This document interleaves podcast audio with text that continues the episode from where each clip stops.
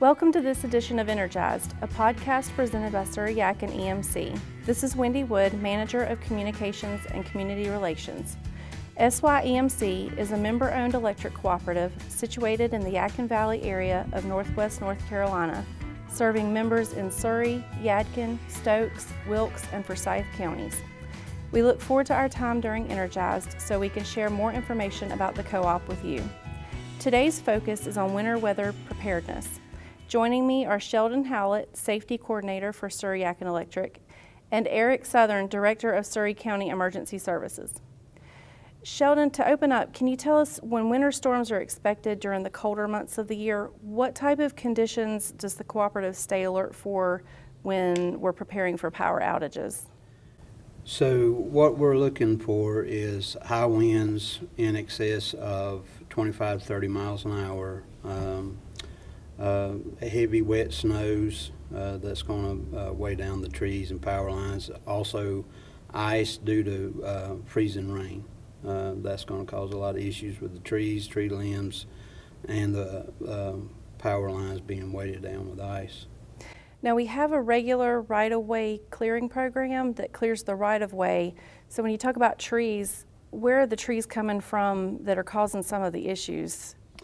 Well, even though we do maintain right of ways, uh, you know, trees can be tall enough that they're outside of our our right of way. They can also fall into our right of way uh, on the power lines, and a lot of the trees are in yards that we can't do. Uh, we have to do limited trimming, uh, so they they also can cause an issue. Um, if there are power outages and members want to use a generator to help power their refrigerator, lights, things like that, what safety measures should they take at their home and um, how can the generators affect the safety of our linemen?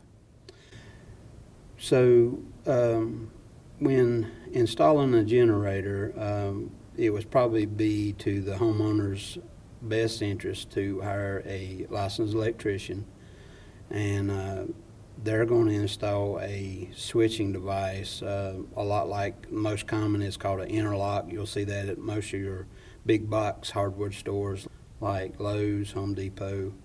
Um, and what that does is um, you have to manually open the main disconnect or main breaker, uh, shut off all your other breakers, connect your generator, start your generator, and then you can uh, uh, slowly, one by one, open each uh, breaker back up to the home. By opening that main disconnect or that main breaker, uh, you're not allowing the power source to flow backwards through the meter, which will flow backwards onto the overhead lines, and uh, in the result, cause uh, the, the power line to have high voltage back on it. Just to make sure that main disconnect or that main breaker is off before um, starting your generator to power your breaker panel. If they're using a portable generator and it's not hooked into the breaker box, is are there safety concerns there? Yes. So um, what what that could do, that could backfeed through the meter, and what I mean by backfeed is uh, power normally flows from our source to the home, which steps down high voltage to low voltage. And that can happen in reverse if there's not a break in between. So normally that break in between is going to be some type of manual power disconnect, whether it be a main breaker or a service disconnect. And if you don't break that power, what happens is 240 volts, which comes into your home, steps back up to 7200 volts back on to the main line. That that could cause harm to if you got a down power line, that could cause harm to uh, the public or a lineman. I know at my house we usually just rent a generator and we use it outside and then run a drop cord inside the house to plug stuff up into the drop cord. So it's a little safer than trying to plug into the breaker box without an electrician. Um, Eric, if they want to use other alternate heat sources, what are some of those heat sources they might would use, and what are the safety concerns with those? Well, one of the biggest things with any outside source being brought in, of course, is carbon monoxide. Uh, You need to have something that's vented. Um, A lot of your home gas logs now are actually set up for that, so they're vented to where they can operate safely in the home. Uh, We've seen things, people bring kerosene heaters in, of course, which are not vented and not made for the home. And then we've also seen where people would bring electrical heaters in, and they position those too close to furniture and other things that are flammable. So that would definitely be two of the top concerns. If somebody's power does go out and they have medical necessities such as oxygen machines or other other equipment that they need to run and they don't have enough battery backup, is there something that they can do? Somebody they can contact for help with that? How do y'all handle those cases? So one of the things that we try to do in the county is we keep a, a list of special needs like that. Uh, people who are on ventilators, uh, they might have some kind of electrical device at uh, home that requires special attention. And we try to keep up with the, the citizens in the county that have those needs. So we can kind of plan for it ahead of time. If we have people that are on home oxygen and they lose power, um, what we tell everybody is just call 911 and we have different things in place like uh, we could actually get generators or oxygen generator equipment out to their home. Uh, we also have the option to take them to a shelter or set up to where we could shelter them in place. But again, if they have any emergencies like that, call 911. Um, and that's the same for most counties. I know we serve five counties, so for Surry that would be the case. Is that do most of the counties run similar? Yeah, most of the counties do have something in place where they do keep up with that and they do have resources.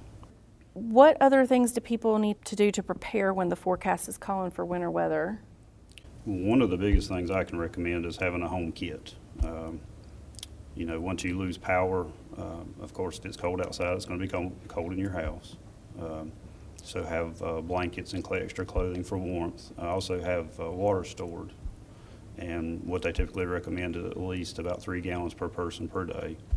Keep that in your home and you can use it for different things, um, such as washing off or, you know, cleaning your hands or something.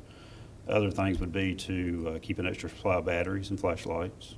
Um, also, make sure that whenever a storm is coming in, go ahead and charge your cell phone up. Keep it charged, keep it ready because it may be, you know, hours to days before you can get power on in the house. But a home kit is definitely the top thing to have. The little power banks for phones and stuff, are those a good idea to keep charged up Mm-hmm. Yes. in those kits as well? Tho- Those are actually really well because most of the power banks now will charge your phone two or three times before they actually lose power. Nice. Sheldon, if somebody is out and about during the weather and they come across the down line, um, and this could be no matter what the weather conditions are in the winter, summer, whenever, um, what should they do if they come across the down line? Well, uh, you want to stay away from it uh, because um, if that line is laying on the ground energized, it can energize the ground up to 50 feet away. So uh, what we try to teach people uh, through uh, different uh, safety trainings is, um, you know, you want to stay away, call 911, uh, and 911 is going to, and give them a, a most accurate address as you can.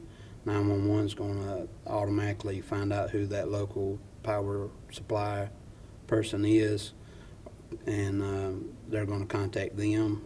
Um, you're going to wait until uh, they come out, and um, and when that professional lineman, whoever he may be, or power uh, employee, uh, you know, deems that it's okay and safe, uh, you know, uh, that's, that's the only time you can go near a down power line.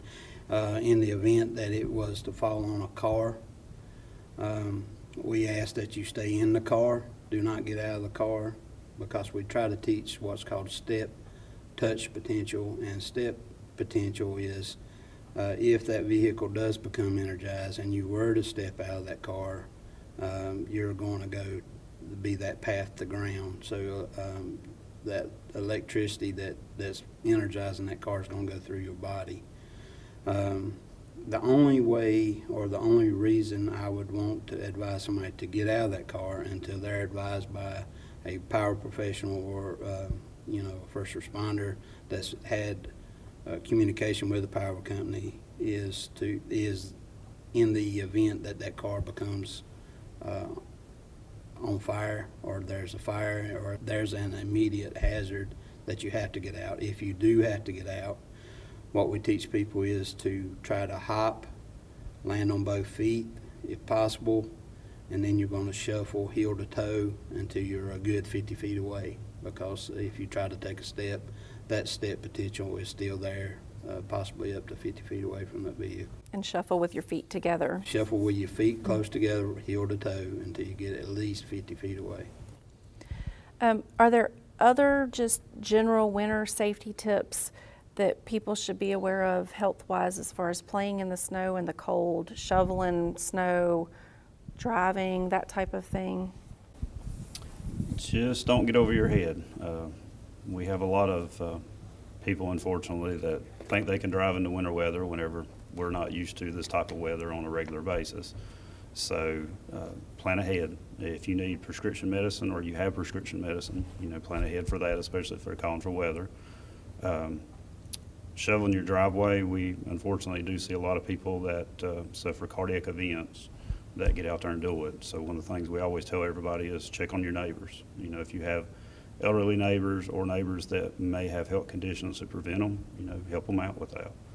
Is some of that because it's so cold that they don't realize they're exerting themselves as much as they are? It is. Um, Unfortunately, we're uh, layers, and with those layers, it insulates a whole lot more, so it keeps the heat in, and you're actually overheating more than you think you are. What about playing in the snow? I mean, either whether on ATVs, on sleds. I know my son tried to slide up under the pickup truck the other day. We see, unfortunately, we see a lot of people too that, that get out on um, all-terrain vehicles. Um, They'll pull people on snow sleds, they're going up hills. You can't see the ground, so a lot of hidden dangers like holes, um, creeks, and things like that are hidden by the snow. And when people try to go over those areas, a lot of times they end up rolling or flipping those vehicles. So it does present a serious danger. Well, I appreciate everybody listening today. I encourage you to visit our Surry-Yadkin Electric Storm Center on our website, syemc.com. There you can find storm preparedness tips, generator safety tips, and, and more. Our members can also monitor our outage map at the Storm Center. As we sign off for this edition of Energized, I hope this information was helpful and I look forward to spending time with you on another episode soon. You can find more information on Surry-Yadkin EMC 24 hours a day at syemc.com. This is Wendy Wood signing off, and until next episode, remember to stay energized.